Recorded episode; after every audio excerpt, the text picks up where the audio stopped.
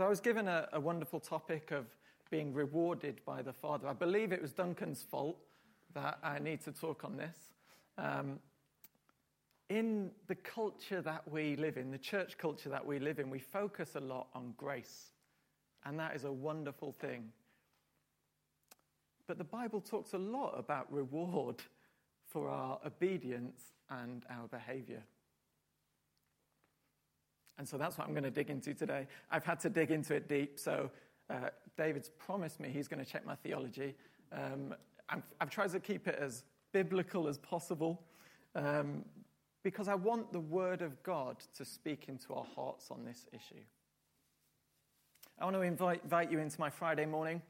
So my Friday morning started at 6:30. We have a prayer meeting every Friday morning at 6:30. This time it was online. And there's a guy called Clive there who I dearly love, leads a church down in Islington. And he shared this story. He shared a story that there was a woman with diabetes in his church, or not in his church, a mum of someone in his church. And she's been losing her eyesight little by little. One of her eyes had basically gone and the other one was slowly going because of scar tissue caused by diabetes. And then this week she's had a vision of Jesus. And Jesus has put his hand out towards her and he said, "I am all you need." This woman is not a believer, not a Christian. And so she brings it to her son who is a believer. And her son was like, "Oh, come on, I think that's Jesus speaking to you. Can we pray for you?" And so they pray for her. Do you know what? Eyesight restored. Scar tissue gone. This woman can see afresh. This woman is like, wow, what's going on? The doctors are like, wow, what's going on? This is an incredible story of God's goodness breaking in. His kingdom breaking into this world. It's so good hearing stories like that. And then I finished that call. We prayed. We worshipped. 9:30, I log into another meeting. And the next meeting is a funeral. And it's a funeral of a lady that we've been praying for the last 8 months. The funeral was out in Uganda. Her sister's part of our church. But she was diagnosed with cancer, breast cancer. She was told last Friday, Friday before, that it had spread to her liver and her brain, and that without a miracle, nothing could be done for her. We prayed with her. We prayed for her over Zoom, and she was obviously in a lot of pain, and she was struggling in her bed. And then on the Saturday, she passed away. Isn't life like that as a Christian? You know, the glory moments and the what moments. You know, as you watched a funeral and this lady was 32 years old and her children laid a wreath on her coffin, a 4 and a 5-year-old. And you just think, God, what? Like, this, what is going on in this broken world? But I just felt the kingdom is like that sometimes. There's his majesty and his break-in moments where you see God's glory come and fall and open blind eyes and salvation come and healing and restoration. And then there's these mystery moments. And I think that there's something in the pleasures of the Sermon on the Mount to talk to us about that. And so I'm very thankful that you're doing this series because after this funeral I managed to sit down and open the book and just read what Jesus said. And it just built faith. So let me just read Matthew 5, verses 2 through to, I'm going to go through to 16. Jesus opened his mouth, or it says, and he opened his mouth and taught them, saying, "Blessed are the poor in spirit, for theirs is the kingdom of heaven. Blessed are those who mourn, for they shall be comforted. Blessed are those who hunger and thirst for righteousness, for they shall be satisfied. Blessed are the merciful, for they shall receive mercy. Blessed are the pure in heart, for they shall see God. Blessed are the peacemakers, for they shall be called sons of God. Blessed are those who are persecuted for righteousness' sake, for theirs is the kingdom of heaven. Blessed are you when others revile you and persecute you and utter all kinds of evil against you falsely on my account. Rejoice and be glad, for your reward is great in heaven. For so they persecuted the prophets who were before you. You are the salt of the earth, but if the salt has lost its taste, how shall its saltiness be restored? It is no longer good for anything except to be thrown out and trampled under people's feet. You are the light of the world. A city set on a hill cannot be hidden. Nor do people light a lamp and put it under a basket, but on a stand, and it gives light to all who in the house. In the same way, let your light shine before others, so that they may see your good works and give glory to your Father who is in heaven. They're just such powerful, rich words, aren't they? Such beauty and such, gloriousness. And it talks about what I was talking about before. It talks about this kind of contrast of kingdom and the kingdom of earth that we're physically living in. The beauty of the kingdom of heaven, the blessedness of knowing God, the blessedness of knowing him. But the pain of being on the earth and the mourning and the... And I think before I go into talking about rewards, I just wanted to put something out there. There's a gospel that is quite strong in the West at the moment, and it's called the prosperity gospel. And the prosperity gospel would teach you this. You can have health and wealth, and that's what life's all about. There's an idolatry in it, because the health and the wealth and the material things become your idol. The things that you worship, the rewards from God, according to what they teach, become what you worship. And then your life gets defined by the things that you're worshipping, the money, the material, the jets that you get to go on. And I just want to warn you that is a false gospel. That is a gospel that takes some verses out of Scripture, out of context, rips them out of the Word of God, and ignores the rest of them. You have to know this, that despite situations sometimes, despite what's going on all around you, despite the storm, Jesus is with you. His blessedness is upon you. His presence is here with you. And that has to be the foundation before we go anywhere else. If you know Jesus Christ, he has rescued you, saved you, he loves you, he cherishes you, he's with you. His power is upon you. His kingdom is there. Isn't that such a beautiful thing? And it's not about your earthly wealth or even your health. You could be sick, and yet God is upon you and with you in a more present way. Do not listen to the lies of the prosperity gospel. Do not get drawn into this health and wealth. Do not get drawn into that. And I wanted to give that warning before going into the rewards of God. Because God does promise reward, but not in the way that gospel promises reward. Any gospel that you believe, any good news that you believe, that draws you away from looking like Jesus, being like Jesus, getting to know Jesus, is no gospel at all. And you have to reject it.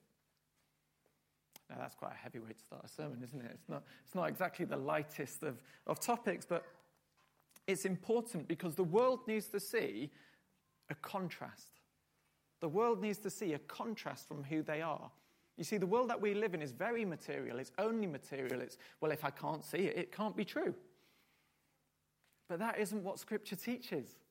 Scripture teaches that there's unseen realities, realms and heavenly kingdoms all around us. The spiritual world is here and real and active. There is much more than the material. God has much more than the material for us. And the people of the world need to see it. They need to see that we don't, despite hardship, despite trouble, despite good times, despite bad times, the thing that we worship is Jesus. The person that we glorify is him. We come to God and we worship him and we love him because of or despite of. He is the glorious foundation that we live our life on. His power at work in us. He is the one that we live our lives for. There is no other foundation. And the world will see it. A lot of you will know Phil Moore, who leads a church down in, or used to, in Wimbledon. And I was reading his commentary on this. And he was saying that is the exact reason he came to faith. You know, he was an arrogant, prideful man. This is what he says, not me. You can read his words. I'm quoting them. But he said, I saw the church and they had something that I did not have. They had a satisfaction that I could not grasp in anything else. A deep down satisfied soul. And I was like, what is that? And it brought him to faith. Because like, I need to explore that. I need to find out what this is about because I don't have that satisfaction in my soul. The world needs to see a church that is satisfied in Jesus, that is satisfied in him. It needs the contrast. It talks about salt and it talks about light. Both things are contrasting things. So light contrasts darkness. The world needs to see the contrast of our lives. And it will attract them, people. And that doesn't mean you have to have a perfect life. In fact, it means that actually you just have to have a trusting life.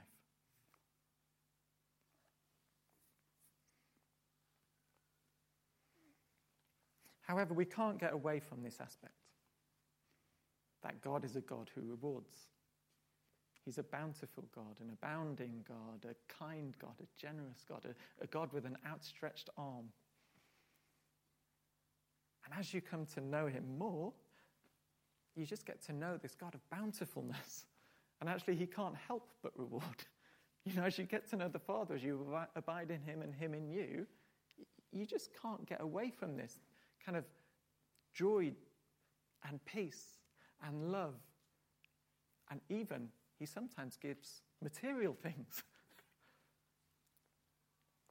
We can't completely go away from material because the material was created in order for us to see God. It says that in Romans 1.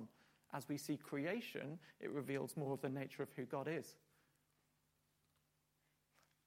I'm kind of going off script, I'm sorry.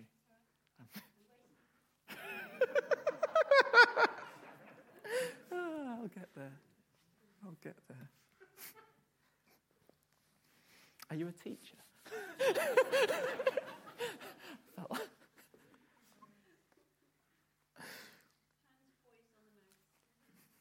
You can go to the next one. There you go. I've read that bit.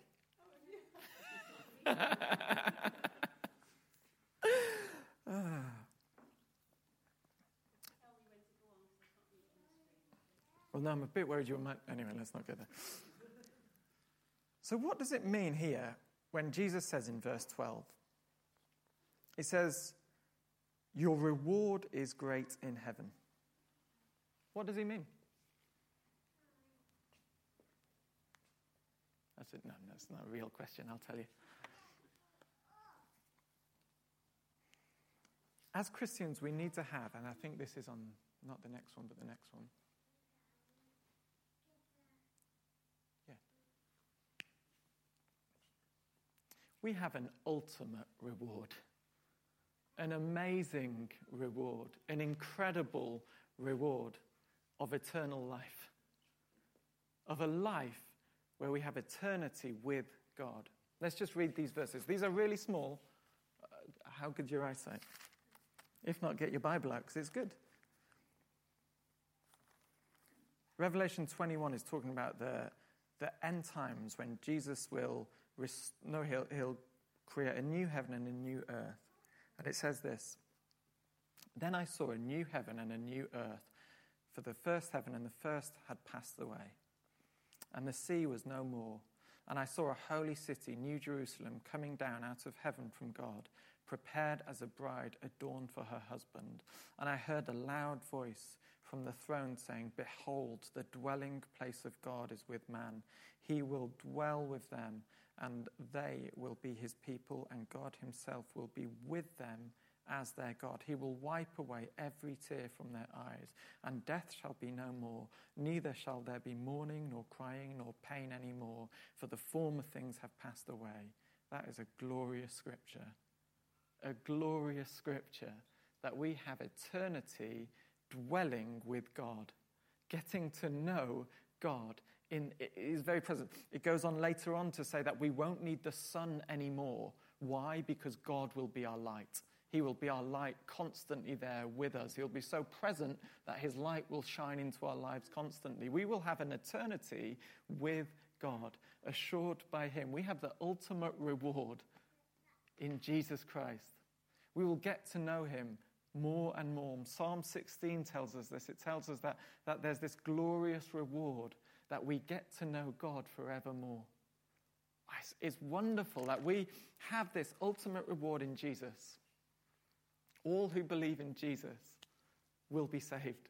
We'll go to an eternity, and that eternity is spent with the Father, Son, and Holy Spirit dwelling with us. How glorious is that? We have to have this kind of gloriousness of this Jesus that has died on a cross for us, who's died on that cross, but now is ruling and reigning in heaven and seated in all authority and all angels and everything created and uncreated. Worship him. And we will be gathered around that throne, worshipping him for an eternity. We will be in the new heaven and the new earth, constantly getting to know this incredible God. The ultimate reward is our eternal life. And that helps us to get rid of some of the kind of like, I need to have health, I need to have wealth, because actually this lady who died, she knew Jesus. And so she was welcomed into this eternity. She's now with Jesus in paradise, enjoying him forever, worshipping and singing praises to him. It is glorious, my friends. To know Jesus is glorious. And it's your ultimate reward, getting to know him for eternity. Paul says it in Philippians 3, I count everything else as loss because the surpassing worth of knowing Christ Jesus my Lord. For his sake I have suffered the loss of all things and count them as rubbish in order that I may gain Christ. Everything else, anything else, worthless compared to that gem. Worthless compared to that treasure. Jesus Christ. The ultimate reward that we have is eternal life. Amen. But, that is not where Scripture ends on rewards. And we can't end there either. The next slide is going to be really hard to read. I am really sorry. I hope you've got your Bibles, because these verses are really powerful. Now, I want to set the good old kind of, these are the verses that we live on, okay? For by grace you have been saved. This is Ephesians 2, verse 8 to 10. For grace you have been saved through faith, and this is not your own doing. It is the gift of God, not a result of work, so that no man may boast. For we are his workmanship, created in Jesus for good works, and God prepared us beforehand for, that we should walk in them. Our salvation is by believing in Jesus and the work that he has done and completed. He said it's finished and he's done it. You believe in Jesus, you are saved. It is by grace that you have been saved through faith. But it carries on, doesn't it? And it says that there is good works for us to do while we're here, that he has prepared in eternity. And each one of us will have good works that he has prepared for us to do. And then it says this in Revelation 22. It says, behold, this is Jesus speaking, behold, I am coming soon, bringing my recompense or my reward with me to repay each one for what he has done. That's Jesus speaking about the works that he has given to us and that he will reward us for doing those works. Jesus says that I'm going to come back and I'm going to reward you for the works that you've done. 1 Corinthians 3, this is Paul. No one can lay a foundation other than that which is laid, which is Jesus Christ. We are saved through the blood of Jesus Christ. The foundation of everything that we do is Jesus Christ. I can't say that enough. Now, if anyone builds a foundation with gold or silver, or precious stone, wood, hay, straw, each one's work will become manifest in the day. Sorry, I've got a bit lost in that. Each one's work will become manifest, for the day will disclose it, because it will be revealed by fire, and the fire will test what sort of work each one has done. If the work that anyone has built on the foundation survives, he will receive a reward. If anyone's work is burned up, he will suffer loss, though he himself will be saved, but only as through fire. These verses have got my mind racing. If my ultimate reward is being with Jesus, that's where my satisfaction has been all these years. And now I'm reading this and saying, actually, maybe there's further reward in heaven for the works that I do for God on earth today. And that's what Paul is teaching here.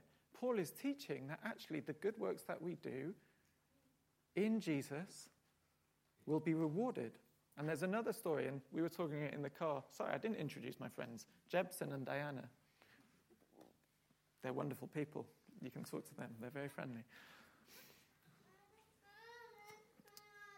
We were talking about this, the parable of the talents. God has given each one of us a talent. He's put things inside of us. He's created good works for us to do. It's funny, we hadn't spoken about what I was preaching on today, and Diana was saying, I was just thinking about the parable of the talents this morning. And it's just this kind of, in that story that Jesus told, he says this, he says that actually those who invest their talents wisely, those that do the things, use the things that I've put inside of them, for me, will be rewarded with more responsibility and authority in heaven. Mind blown. The heavenly realms are mind-blowing. I don't even know what that means. Surely it's good enough just to be with Jesus. I mean, let me just get there. But he says that he will reward in heaven. And that story that Jesus told talks about the reward being actually authority and rulership of cities and nations and being a prince. And so actually the reality is there will be rewards in heaven. The Bible does not go into detail on what those rewards will be. You can't find that in there. But let me just reflect on them and think about them. God has created good works for you to do. He's given you talents. How are you going to invest them? And it's not about comparison. It's not you have to do the same as me or me the same as you. What has God put inside of you? What talent has he given you? Be faithful with that talent. You know, the widow's mite. There was a rich man who gave loads of money. Jesus saw the woman give two little dimes or whatever they were. Jesus said, that is better work than what that is, because she was faithful with what she had been given. God calls for a faithfulness.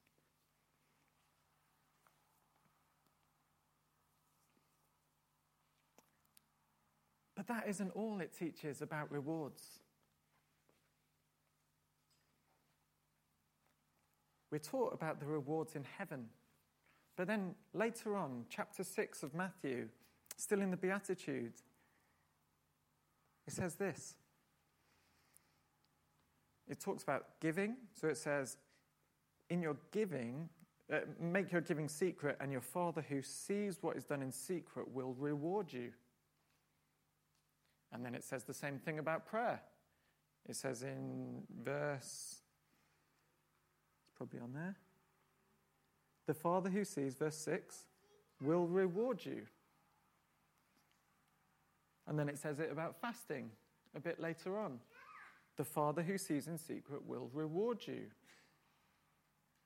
The thing about our eternal perspective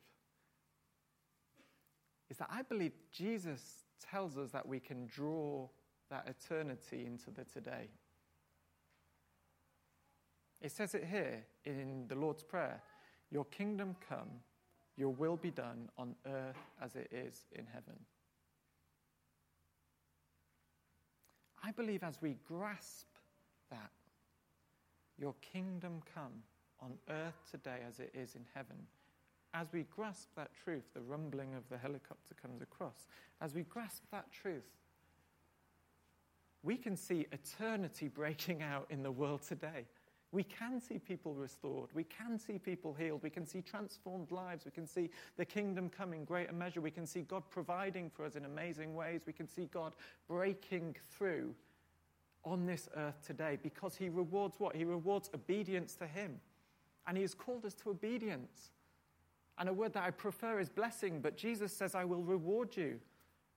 I'm more comfortable in blessing because it's like freely given, but actually it's as I'm obedient, God rewards me for my obedience. Are you being obedient to what God called you to on this earth today? Because you will see the reward of the Father as you dwell in him, as you spend time with him. I said at the beginning, the more you get to know God, the more you realize that he's an abundant God. And actually, the more you come alongside this abundant God who's your Father, who's adopted you as his child, he overflows. He's an overflowing, abounding God. He doesn't run out. And he wants to overflow. That's his desire. He wants to overflow into our lives and into this world. He wants to overflow into this place. He wants to overflow through you, into your neighbors, into your friends, into your family. He wants to overflow into your workplace. He wants to overflow in whatever your mind, in your families. He wants to overflow. He wants to overflow. He wants to reward, and he just calls obedience. And he just says, read my word and do what I say, and I will overflow as you spend time with me. God is a God of abundance. God is a God of abundant power, and he knows your needs, and he loves to give you good gifts. He loves to reward your obedience and stepping out. And to help you, I'm just going to share a story. So my wife, Zoe, I've got a wife, she's called Zoe. I've got two children, Naomi and Joshua. One's 5, one's 2. It's a fun life we live. But a number of years ago, Zoe had finished university. She did theology at King's, and then she was working for Tear Fund part-time and working for the church one day a week. And her job at the church was to help get a project started with asylum seekers. God has given her a real passion and heart for asylum seekers. Now, as she worked with asylum seekers, she realized that the biggest need was legal representation, good, solid legal representation. And so she's like, I want to become a lawyer.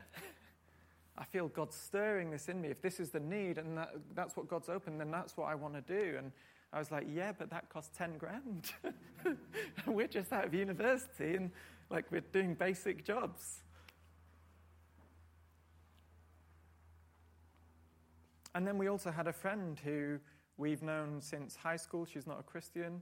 And this friend has, every year that I've known her, me and Zoe grew up together. I'm going to fess that up.